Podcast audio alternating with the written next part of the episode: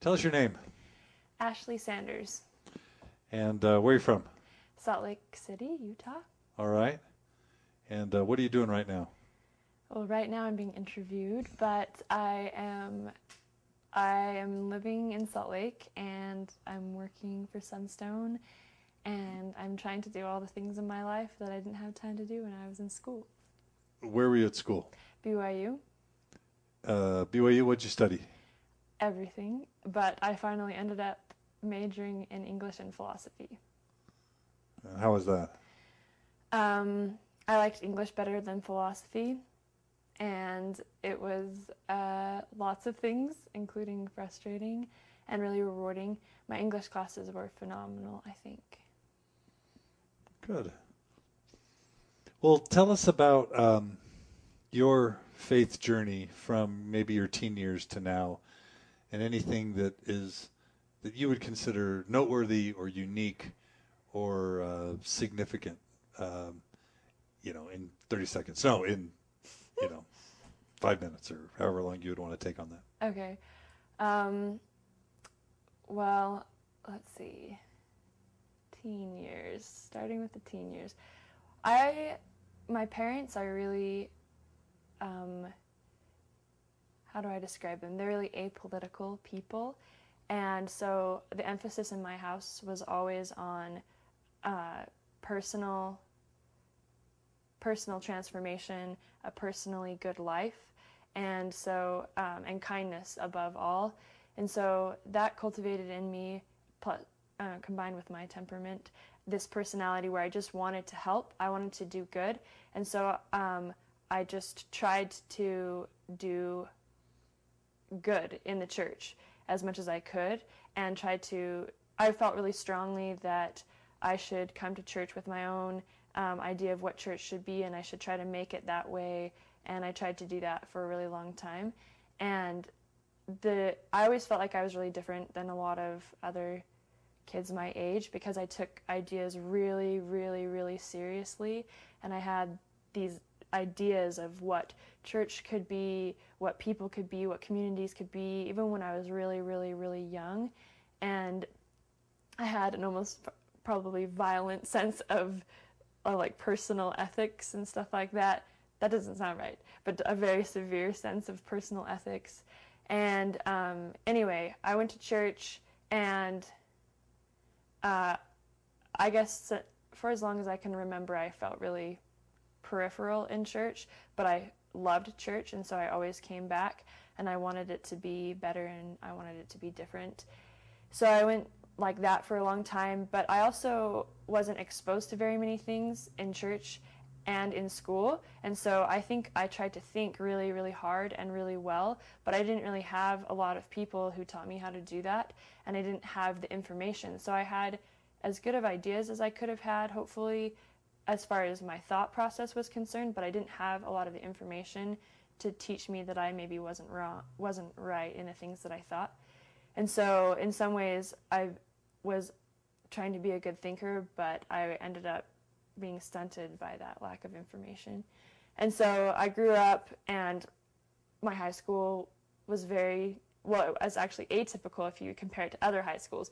But for Utah, it was very typical, although uh, people really emphasized being intelligent there and they really emphasized conversation. And I had really good friends who talked about everything. Um, but I was still pretty. Uh, I don't know, I couldn't articulate fully why I felt different. And then I went to college and I kept going in the vein of um, kind of wanting to help. I saw basically what I'm trying to say is I feel like I've always been a social critic. I felt that way since I was 14 or 15 years old. I was always trying to change things and get people to look at things differently and I um, but I also felt so strongly about institutions that I just wanted to help them, whether they were true or not. And so, for instance, in school, I really, really resented the methodology that the way that people taught people in school. I resented that in church, um, but I tried to come prepared and make it better and change it.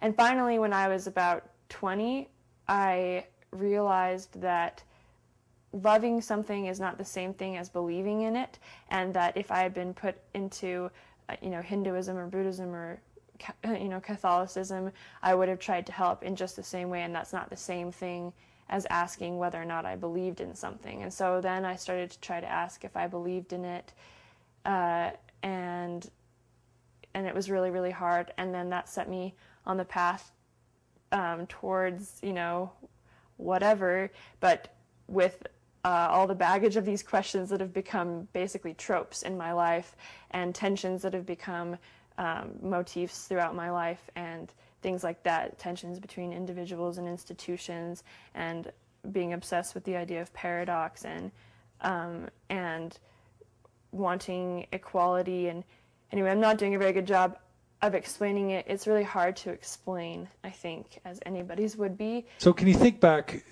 either in, in your high school or um, college uh, experiences, to maybe some of the issues or questions that you brought into your church experience, say Sunday school or really, you know, young women's, or and what you experienced. If you want to tell a story or just describe, um, as you were struggling with some of these issues, what your experience was in in trying to discuss them in your church setting.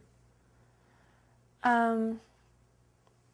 Well, I guess that one of the as an English major, I guess I am only capable of having broad, abstract uh, crises and issues with things. But one thing I felt was that um, we never, in church or in school, we never asked uh, why something was important. We just assumed it was important and then cheerleaded for it. And that was really frustrating for me because I believe very much, and then I also at that point believed very much in the power of words, especially their ambiguity. And I felt like um, the ambiguity in words is really important, and we have to respect words and figure out what they mean and not try to dogmatize them or make them seem simple because that would have really negative consequences for people's faith. And speaking of the word faith, that's one of the words that I had a really hard time with um, in church because I felt like people made it really, really um, easy and really I think that they fetishized it, and I think that they made it seem like it was really simple. Um, and maybe it is simple, but it's a very ambiguous word, and I feel like we never discussed it. We just said, have it, have it all the time. And one thing that I was comfortable, one thing that I was really uncomfortable with, I remember when I was really, really little, um, I was at a party, a family party, and we were talking and pe- about church stuff, and people were being kind. They weren't being malicious or gossipy, but somebody, and they said with real pain in their voices, oh yeah, this person is no longer active, or this person left the church, or this person, blah, blah, blah. But it was also kind of like, it's too bad they lost their faith. And my whole crisis when I was younger, I think, centered around that word faith and the idea of activity or inactivity in the church. And I remember feeling really frustrated, and I think I even said something to my mom about it, because in my mind, this is how it worked why does it mean? I guess I felt frustrated that the moment that you do a ritual in the church to show that you believe, then you are a believing, faithful person. And if you don't do those rituals, then you aren't. And I was really frustrated that a person could go right up to the second before she was baptized and not be faithful. And then the second she was baptized, no questions asked, she was a faithful, active member of the church. And I felt really strongly in a way that I couldn't articulate to myself when I was eight years old, but intuitively I felt that people's faith processes were much more important than the outcome of their faith. And I felt like we had made faith into an outcome word. You only had it if you achieved a certain outcome. And I felt really angry about that because I felt like you could have faith and decide that you didn't believe in something. You could have faith and not get an answer that another person got. And I think that is a good foundational story for the rest of my uh, experience and my journey um, because I feel like most of the things that I worry about or struggle with come down to that um, difference between process and product. And I really, really feel frustrated when you can only earn a virtuous word or, um, if you achieve a certain outcome. And I was really troubled by that when I was younger.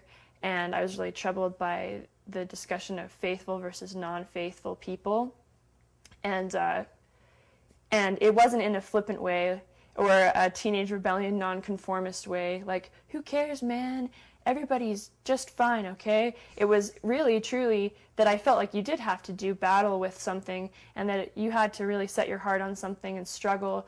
It wasn't a desire to avoid something or just to slip into like pop relativism, but I felt like people could struggle with something and conclude something very different than someone else, and uh, and that was probably one of the most significant uh, struggles. I didn't like the way that we used the words that were supposed to be the most beautiful words in our religion, and.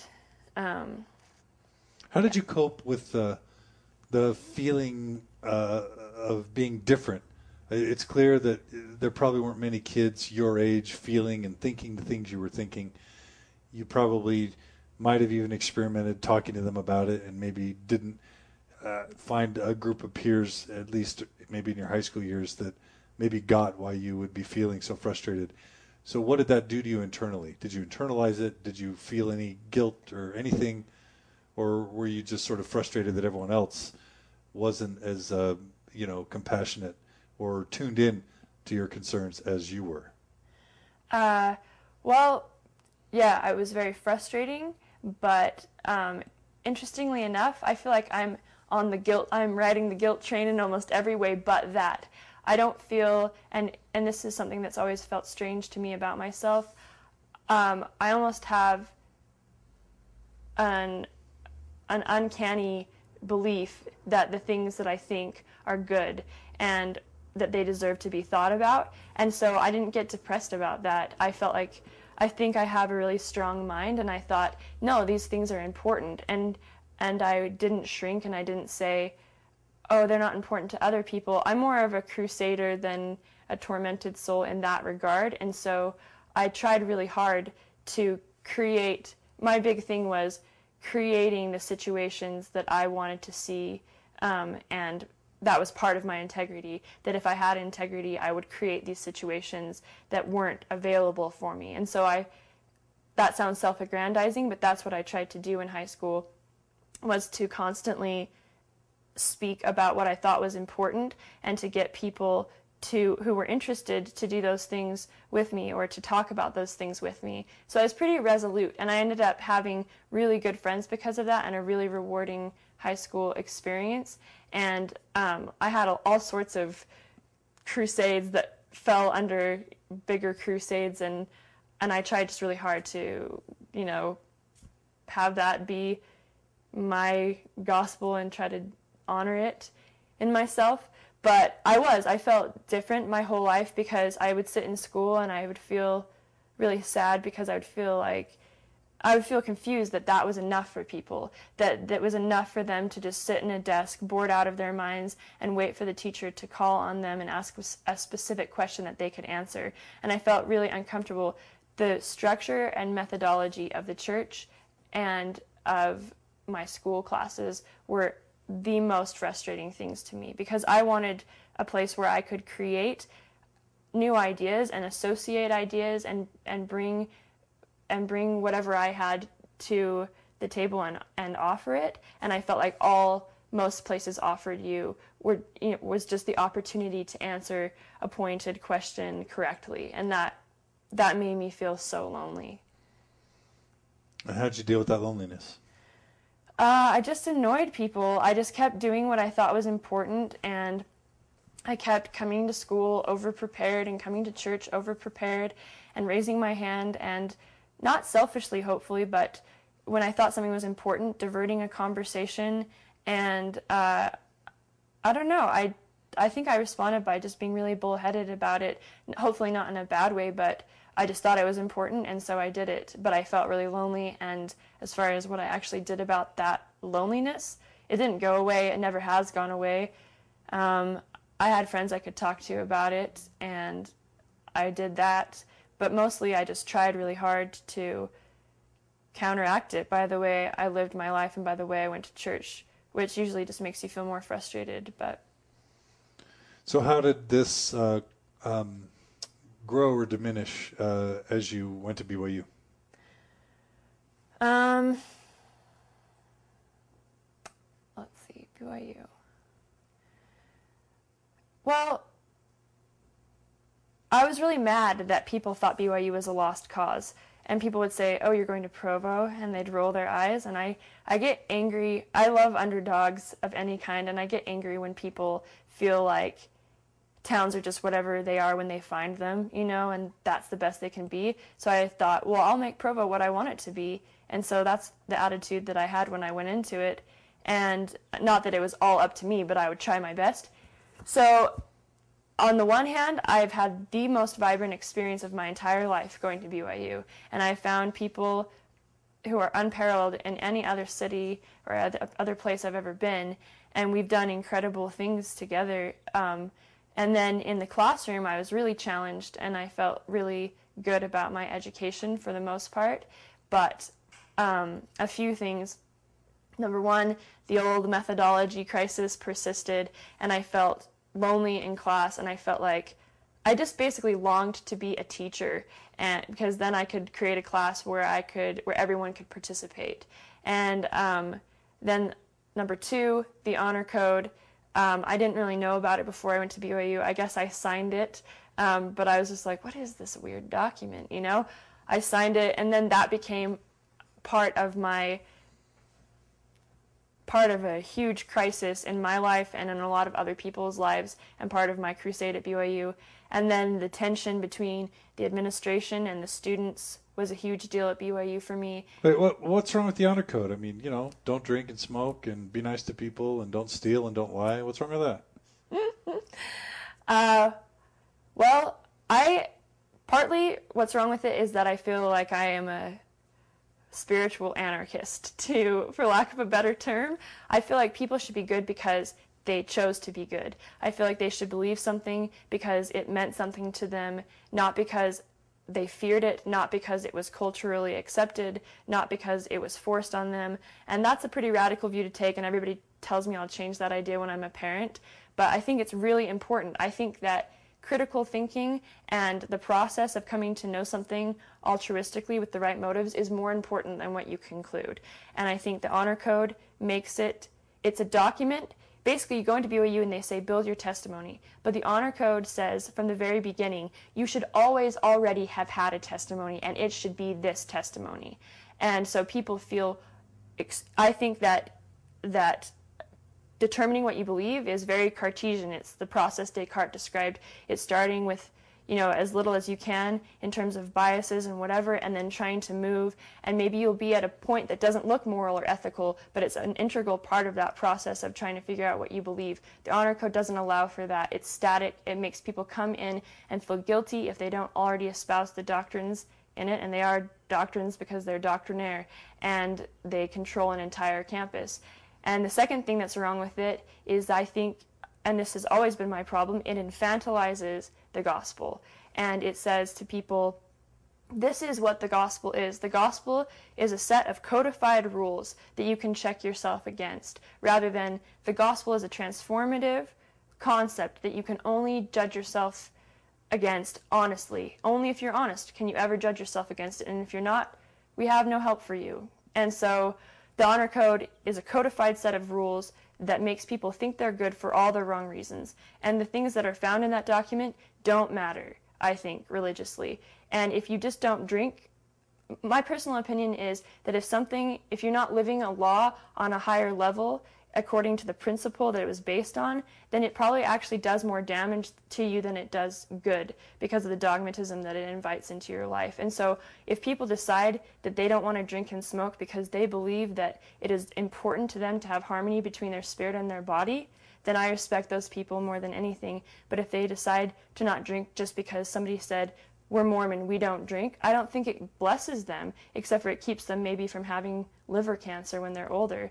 I think that it's not enough, and I think that the honor code sets a ceiling on goodness, and it punishes people who are actually trying to live according to principle and according to concepts, and it creates a pall of bad thinking on campus.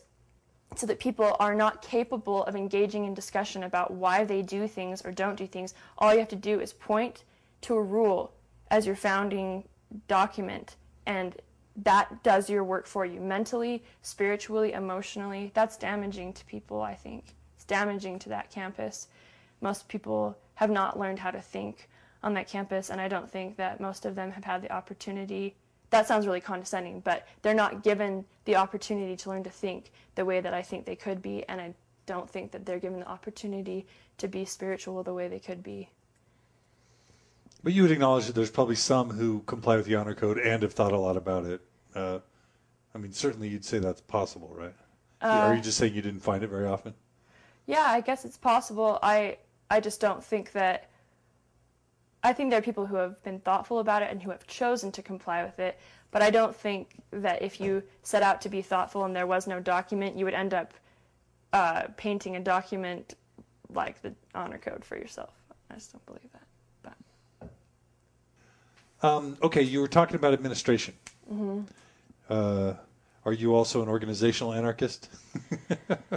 um, I don't know. I I'm too torn to be an organizational anarchist, but I think that maybe one of the values of an organization is to make life so difficult for people that they consider things they haven't considered before. That might be honestly one of the best purposes of an organization that I know of.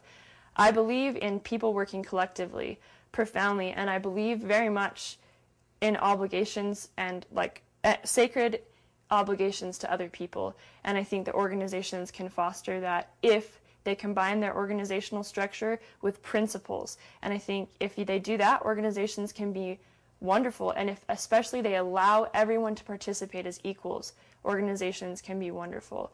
But when they lose that, they, I think, are just protectors of a really, really damaging status quo.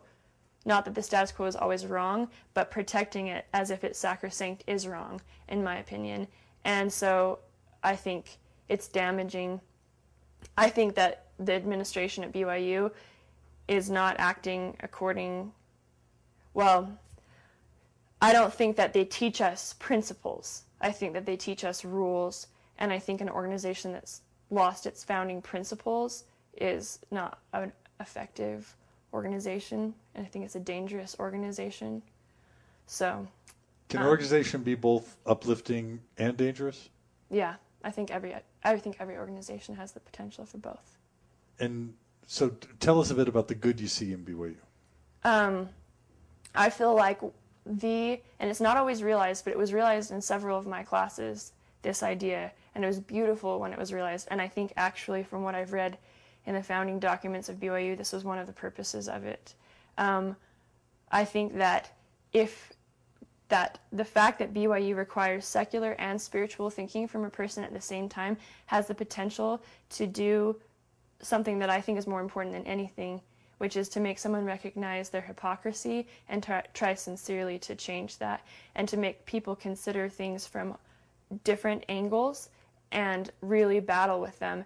I went to the U for a while and it was a good education as well. And I visited my friends at other schools, and this condemnation is not fair and it's not a condemnation. But I feel like if you're just at a secular school, sometimes you're not attached enough to ideas to have it matter if they're replaced by new ideas.